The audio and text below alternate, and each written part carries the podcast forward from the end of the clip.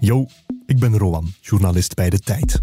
En dit is onze Start to Imo podcast. In zeven afleveringen stomen we je klaar voor de aankoop van je eerste eigen woning. Maar ehm, is dat eigenlijk nog wel slim? Is vastgoed vandaag de dag eigenlijk wel een goede investering? Dit is aflevering 1. Moet ik nog wel een huis kopen?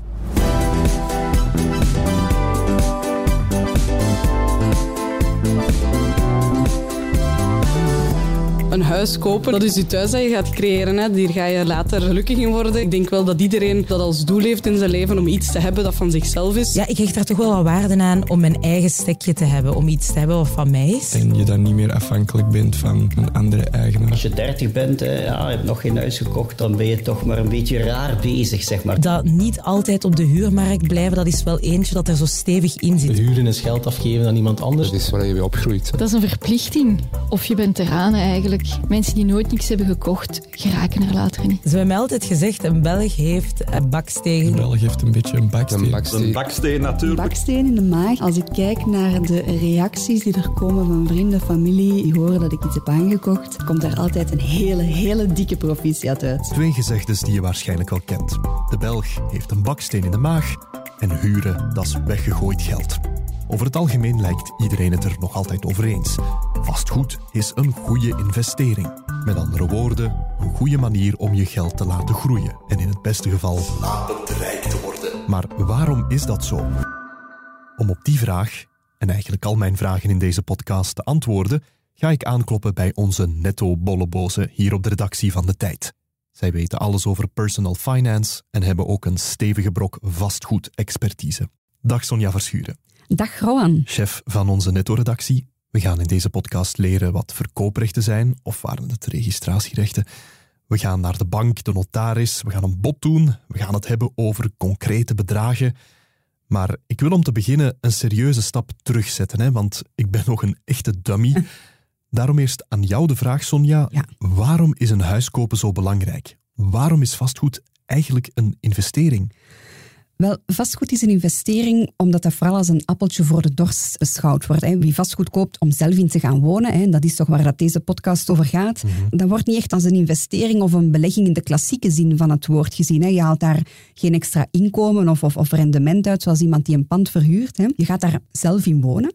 Maar met het kopen van die woning ja, verzeker je wel van een eigen dak boven je hoofd. Dat is vooral van belang op latere leeftijd, hè, als je met pensioen bent, dat je dan niet nog moet gaan huren, maar dat je al een woning hebt.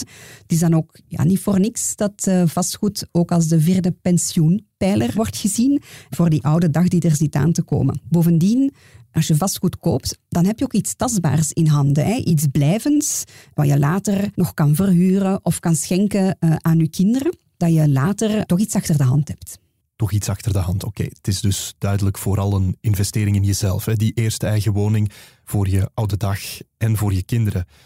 Maar goed, in sommige gevallen kan het toch ook echt iets opbrengen voor mijn portemonnee, hè, Sonja, toch? Uiteraard kan je je pand ook altijd verkopen, hè, mocht je dat willen.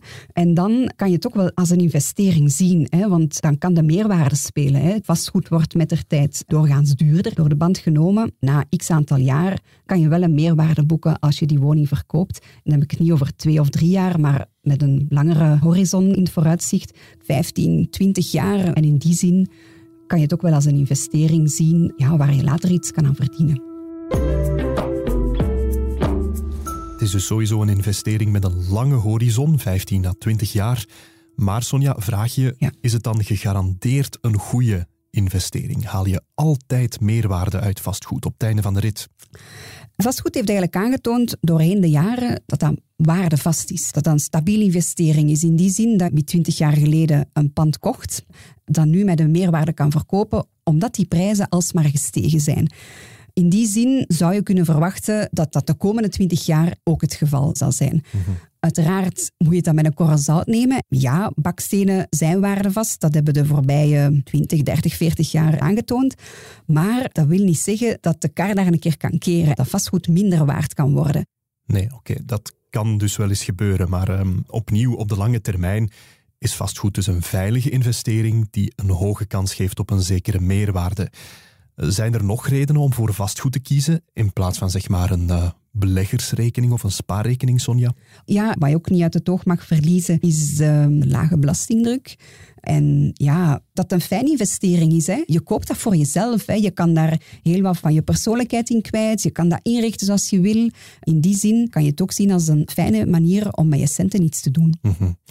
We hebben gepraat met een paar mensen hè, die al één of meerdere vastgoedinvesteringen achter de rug hebben recent of in een al iets verder verleden? Ik ben Charlotte, ik ben 28. Uh, ik kocht een eerste huis in 2018. Dat kostte 190.000 euro. Het was een heel klein huis.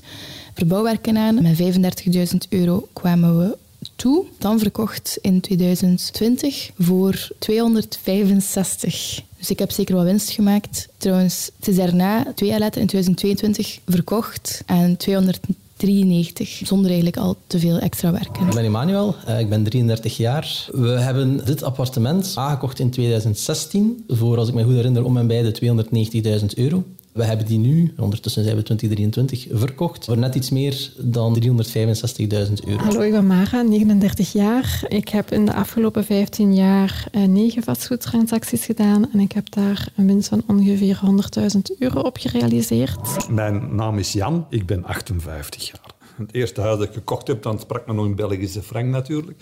Dat is in 1993 gebeurd. 3.800.000 Belgische frank. 100.000 euro. Toen redelijk wat geld. Dat is nu relatief weinig. Uiteindelijke prijs die we verkocht hebben, 21 jaar later, na een verbouwing ook, 300.000 euro. Dus dat is een verdrievoudiging. De tweede keer dat ik iets gekocht heb, is dat voor 495.000 euro in 2014. En dat is nu verkocht uh, recentelijk uh, voor 625.000 euro. Ook daar kan je twijfelen of dat, dat echt winst-winst is, maar niettemin, uw kapitaal gaat omhoog. Ja, zeg dat wel. Als je die bedragen hoort, geeft wel wat perspectief, hè? Ook als je inflatie meerekent. Een mooi rendement op vastgoed lijkt dus wel degelijk iets van alle tijden. Goed, er zijn dus een paar duidelijke goede redenen, financieel of persoonlijk, om voor vastgoed te kiezen als investering. Met andere woorden, om dus wel degelijk een eigen huis te kopen. Een eigen huis, een plek onder de zon. Ja, ja, zo is het wel goed geweest. Ik heb uh, zelf tot nu toe alleen nog maar gehuurd, Sonja. En iets wat ik dikwijls heb gehoord is... Huren, dat is weggegooid geld. Ja. Waarom zeggen ze dat toch? En klopt dat wel? Dat is inderdaad iets wat gezegd wordt, dat wie huurt eigenlijk spaart ja, voor iemand anders. Wat, wat, wil dat nu concreet zeggen? Als je huurt, dan betaal je huur aan de verhuurder, die dat pand waarin dat jij woont gekocht heeft als een investering. Dus uh, als je dat geld op zijn rekening stort, dan maak je hem eigenlijk rijker. Ja. Maar Eigenlijk is dat niet altijd weggegooid geld. Hè. Soms zit er ook niks anders op. Om eerst een paar jaar te huren, als je een woning koopt, heb je ook een hypotheek af te lossen. Doorgaans ligt die hoger dan de huurprijs uh, die je betaalt. Ja, je kan daar ook naartoe werken, hè, dat je in eerste instantie iets zoekt wat een beetje goedkoper is, omdat het toch maar een opstapje is naar het kopen van een eigen woning. En als je de centen die je daarmee uitspaart opzij zet, eventueel ook aan het werk zet door ze te beleggen, dan hoeft huren zeker geen weggesmeten geld te zijn. Oké, als huren dus deel uitmaakt van een plan om op een later moment te kopen, als opstapje dus eigenlijk, dan kan je dat moeilijk weggegooid geld noemen.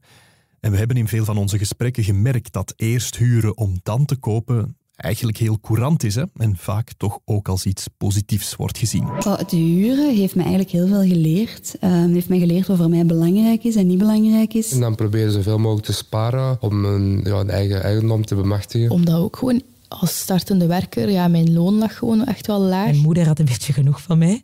Dus die zei, het is tijd dat je op je eigen benen gaat staan. Om de situatie met mijn vriendin en ik een beetje uit te testen natuurlijk. En om flexibel te zijn. En dan hebben we gezegd van oké, we hebben allebei een vast inkomen. Nu is het moment om dan uh, samen te gaan wonen, maar niet direct iets willen kopen. Het was absoluut een bewuste keuze om te huren, omdat het ja, een beetje in mijn natuur zat om wel van, van plaats naar plaats te gaan. En ik wou de wereld wel nog gezien hebben. Ik kijk daar zeer positief op terug. Ik denk dat, dat ik het zelfs iedereen zou aanraden. Ook veel goede redenen dus om eerst nog even te huren. En ook hoe lang iemand huurt en hoeveel die ervoor betaalt, loopt nog altijd heel sterk uiteen. Dat was iets van een anderhalf jaar, iets van een 650 euro per maand. Vijf jaar of zo, co-housing. Ik denk dat mijn huurprijs altijd onder de 500 euro lag. Het zijn acht jaar, 825. Sinds midden 2021 beginnen huren. Nu begin 23.000 euro aan huur, die ik dan wel deelde met mijn vriendin. Samen met mijn vriendin gehuurd en dat was 750 euro per maand. Ik heb gehuurd van mijn 23 tot vandaag, mijn 30 jaar. En dat gaat tussen de 600 en de 980 euro per maand. Drie jaar gehuurd, gemiddeld zo'n 400 euro huur per maand. Alright, Sonja, we hebben net heel wat korte getuigenissen gehoord. Ja. Wat zijn volgens jou zo nog goede redenen om te huren? Ja, we hoorden er inderdaad hier net al een paar mensen naar verwijzen. Hè. Wie huurt, die wordt niet geconfronteerd met extra kosten die iemand die vastgoed koopt wel heeft. Hè. Je hebt de onroerende voorheffing dat je moet betalen. Dat is de jaarlijkse vastgoedbelasting voor eigenaars. Er gaat al een keer iets stuk aan een woning of er moet al een keer iets hersteld worden. Als je huurt, zijn dat zaken waar je je eigenlijk geen zorgen over eh, hoeft te maken. Je betaalt die huur en that's it. Dan heb je minder stress en dat is ook iets waard. Dat is zeker ook iets waard. En ehm, voor sommige mensen zozeer zelfs dat ze bewust blijven huren, zoals Josephine. Ik ben uh, Josephine, ik ben 39 jaar en ik huur nu bewust, omdat ik dat wel comfortabel vind, zowel financieel, ik betaal niet zoveel huur, 700 euro huur in de maand. Ook met geld dat ik uitspaar door te huren, kan ik zoveel andere dingen doen. En ook gewoon mentaal geeft mij dat wel veel gemoedsrust en ook vrijheid. Van, ja, ik hoef ook niet na te denken van ah ja, ik ga mijn woning opknappen. Ik hoef daar eigenlijk allemaal niet bij stil te staan. En ik vind dat eigenlijk... Ja, ik beschouw dat als een hele grote luxe, die vrijheid die ik heb. Ja. Ze zeggen vaak, ja, huren is weggesmeten geld en ik kan daar ergens wel in komen. En dat is waarschijnlijk zo als je het op een hele lange termijn bekijkt, want je geld ben je kwijt. Maar voor mij op dit moment en dan op korte termijn vind ik dat dat geld dat dat een investering is in mijzelf en in mijn leven. Ik ben eigenlijk heel content. Want ja, huren is tenslotte strikt gezien gemiddeld nog altijd goedkoper dan een lening afbetalen. En sommigen geloven dat het op lange termijn, als je slim belegt, zelfs rentabeler kan zijn om te blijven huren. Zoals Stefan, die, voor het goede begrip, tien jaar geleden wel gekocht heeft. Hallo, ik ben Stefan, ik ben 38 jaar en ik ben eh, docent economie. Als je me zou vragen van ja, als je nu weer voor die beslissing zou staan, zou je het opnieuw doen? Wel, eerlijk gezegd, zou ik misschien ietsje langer twijfelen. Heb het samen gekocht met mijn echtgenote. Tien jaar geleden hebben we nooit overwogen om het niet te doen. Gewoon omdat het maatschappelijk is het gewoon logisch dat je een huis gaat kopen.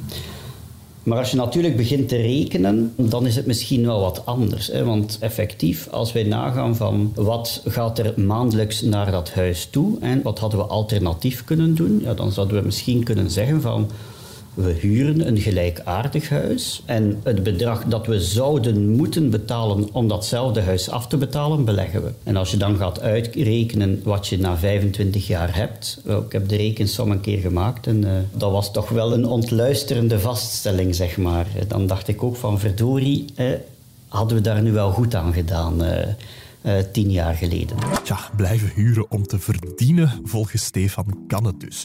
Maar dan moet je wel een straffe belegger zijn natuurlijk. En uh, Even schaamteloze zelfreclame. dat kan je perfect worden hè? met Start2 Invest. Nog een onmisbare podcastreeks van de tijd. Zeker checken dus. We hebben intussen heel wat legitieme redenen gehoord om te huren, zeker als opstapje naar kopen. Want op een zeker moment is het dus, als het lukt, wel degelijk goed om die stap te zetten naar een eerste eigen woning. Maar Sonja, we zien intussen wel dat die vastgoedmarkt razendsnel kan veranderen. Hè. Ze kan helemaal oververhit raken, dan weer volledig afkoelen. Zal vastgoed wel altijd, zeg maar, tot het einde der tijden een goede investering blijven. Wat ik toch als eerste kwijt wil, is dat je je niet moet laten afschrikken door een paar slechte jaren. Aangezien je toch op lange termijn investeert in vastgoed, dan mag er daar al een keer ja, een accident de parcours in zitten. Door een band genomen, iemand met een lange horizon, die zal zijn aanvankelijke aankoop wel in waarde zien toenemen. Ook tijdens de financiële crisis hè, van 2008, toen uh, in sommige landen de vastgoedprijzen echt fors gedaald zijn, hebben we dat in België niet gekend, zo'n forse prijsterugval. Bovendien, de bevolking groeit, die moet een dak boven zijn hoofd hebben. Er zijn ook steeds meer eenoudergezinnen. De beschikbare grond daalt snel. Hè. En ja, volgens de wet van vraag en aanbod kan het dan ook niet anders dat de prijzen nog zullen blijven stijgen. Wat niet wil zeggen dat er een keer geen correctie kan plaatsvinden. Hè. De Belgische vastgoedmarkt die is ook overgewaardeerd, dat is algemeen bekend. Dat wil zeggen dat de prijzen hier eigenlijk iets te hoog zijn. Als het economisch wat slechter zou gaan, is dat wel iets waar je oog voor moet hebben. Als je ook de inflatie in rekening neemt, die nu vrij hoog ligt en die ook de komende jaren nog wel een beetje hoger kan blijven, dat dus in nominale waarde de prijzen wel wat kunnen zakken. Dat vastgoed minder waard kan worden. Oké, dus de komende jaren wordt het wel opletten. Er kan dan een uh, king komen in de curve. We zijn nu in 2023. Hoe groot is die kans? Oh, dat is niet zo'n makkelijke vraag om te beantwoorden, hè, Rowan omdat niemand uiteraard een glazen bol heeft. Hè. Maar we hebben ze wel eens voorgelegd aan ons uh, vastgoedpanel. En zij schatten de kans dat de waarde van vastgoed de komende vijf jaar stijgt, die nominale waarde, en meer dan de inflatie op 17 procent. Dat vastgoed de komende vijf jaar stijgt die nominale waarde en gelijke tred houdt met die inflatie op 30 procent. Dat vastgoed stijgt, maar minder dan de inflatie op 43 procent. En dat de prijs van vastgoed de komende vijf jaar daalt in nominale waarde op 10 procent. Oké, dat zijn heel pertinente cijfers, toch ook geen heel pessimistische, denk ik. En over het algemeen zijn er dus ook bepaalde garanties, hè, zoals een toename van de bevolking en een afname van beschikbare grond. Dat zorgt dus voor een gegarandeerde vraag. En daarboven, Sonja, is onze Belgische vastgoedmarkt dus ook goed bestand tegen schokken, zoals een economische crisis. Ja, en je mag ook niet vergeten dat elke crisis ook uniek is hè, en ook een koopopportuniteit kan zijn. Een recent voorbeeld daarvan is uh, de coronacrisis, hè, waarbij appartementen zonder buitenruimte het minder goed deden. Hè. Maar als je dan iets kon aanbieden met een terras, dan kon je gouden zaken doen. Alles hangt eigenlijk ook af van het moment waarop je wil verkopen hè, en dus uh, die meerwaarde wil opstrijken. Uiteraard kiest je dan niet altijd zelf. En soms ben je ook gedwongen om iets te verkopen en dan hang je af van het sentiment op dat moment. Meerwaarde halen uit je vastgoedinvestering. Het hangt dus boven alles af van het moment waarop je wil of moet verkopen. Daar kan je geluk, maar ook pech mee hebben. Wat is nu jouw gouden tip, Sonja? Waar moet ik als koper van vastgoed het hardst voor opletten? Een van de grootste gevaren voor die vastgoedmarkt, dat is de stijgende rente. Wat wil dat concreet zeggen? Namelijk ja, dat als je geld wil gaan lenen om dat huis te kopen, dat dat een pak duurder is geworden. Wat dus wil zeggen dat je eigenlijk minder kan ontlenen voor dezelfde maandelijkse aflossing. En dat je misschien wat meer extra eigen middelen zal moeten investeren in die woning. Ja, de rente is dus het cijfer om voorop te letten. Ja kan dat een punt bereiken dat vastgoed echt niet meer interessant wordt om in te investeren, eh, als de rentes extreem gaan stijgen bijvoorbeeld? Ja, ik denk als de rentes zo hard gaan stijgen, dat niemand nog vastgoed gaat kopen, waardoor dat de prijzen zakken. En dan kan het weer wel interessant worden. dat is eigenlijk de uitleg. Als de prijzen dalen, is dat slecht voor iemand die op dat moment zijn woning wil verkopen, maar iemand die dan net wil kopen, ja, die kan een pand dat misschien vijf jaar geleden veel te duur was, dan wel op de kop tikken. Dus zelfs in het meest onwaarschijnlijke worst-case rentescenario komt opnieuw bij uit. Als je het een beetje goed timed, is vastgoed waarschijnlijk een goede investering. Koop je dus met andere woorden best wel degelijk je eerste eigen huis. Dankjewel, Sonja Verschuren. Graag gedaan, Rowan.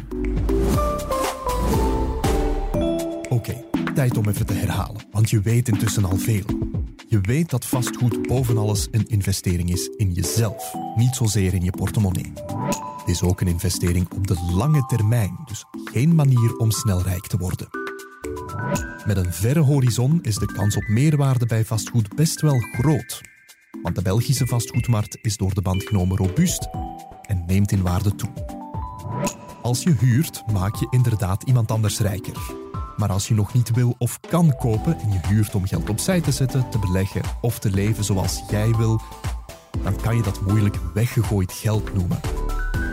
Als je koopt om ooit een meerwaarde te behalen, dan is het moment waarop je verkoopt alles bepalend. Als dat slecht valt, en dat kan je soms niet kiezen, dan kan je pech hebben. Ten slotte weet je dat een hoge rente roet in het eten kan gooien. Let daar dus op. Maar je weet ook dat een extreem hoge rente en extreem hoge vastgoedprijzen nooit lang naast elkaar kunnen bestaan. Voilà, moet je dus nog een huis kopen? Wel, als je het kan, is dus best iets slims om te doen.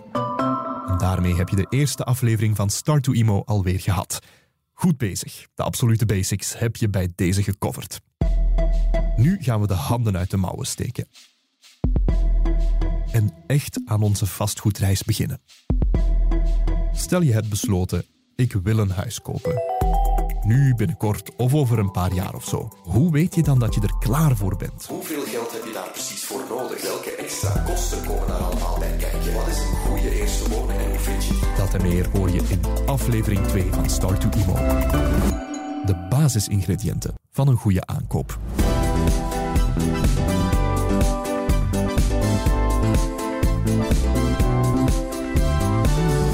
today. Bedankt om te luisteren naar deze Start to Immo podcast van de tijd. Fijn om je erbij te hebben.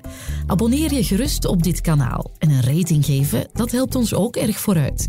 Probeer ook eens onze andere podcasts, zoals Start to Invest, met mij, Ellen Vermorgen. Luisteren kan waar je je podcasts ook haalt. En check zeker tijd.be slash netto. Daar vind je de laatste netto-gids over vastgoed en onmisbare informatie over investeren en personal finance. Alle credits van deze podcast vind je in de show notes, samen met de structuur van de aflevering en extra leesvoer.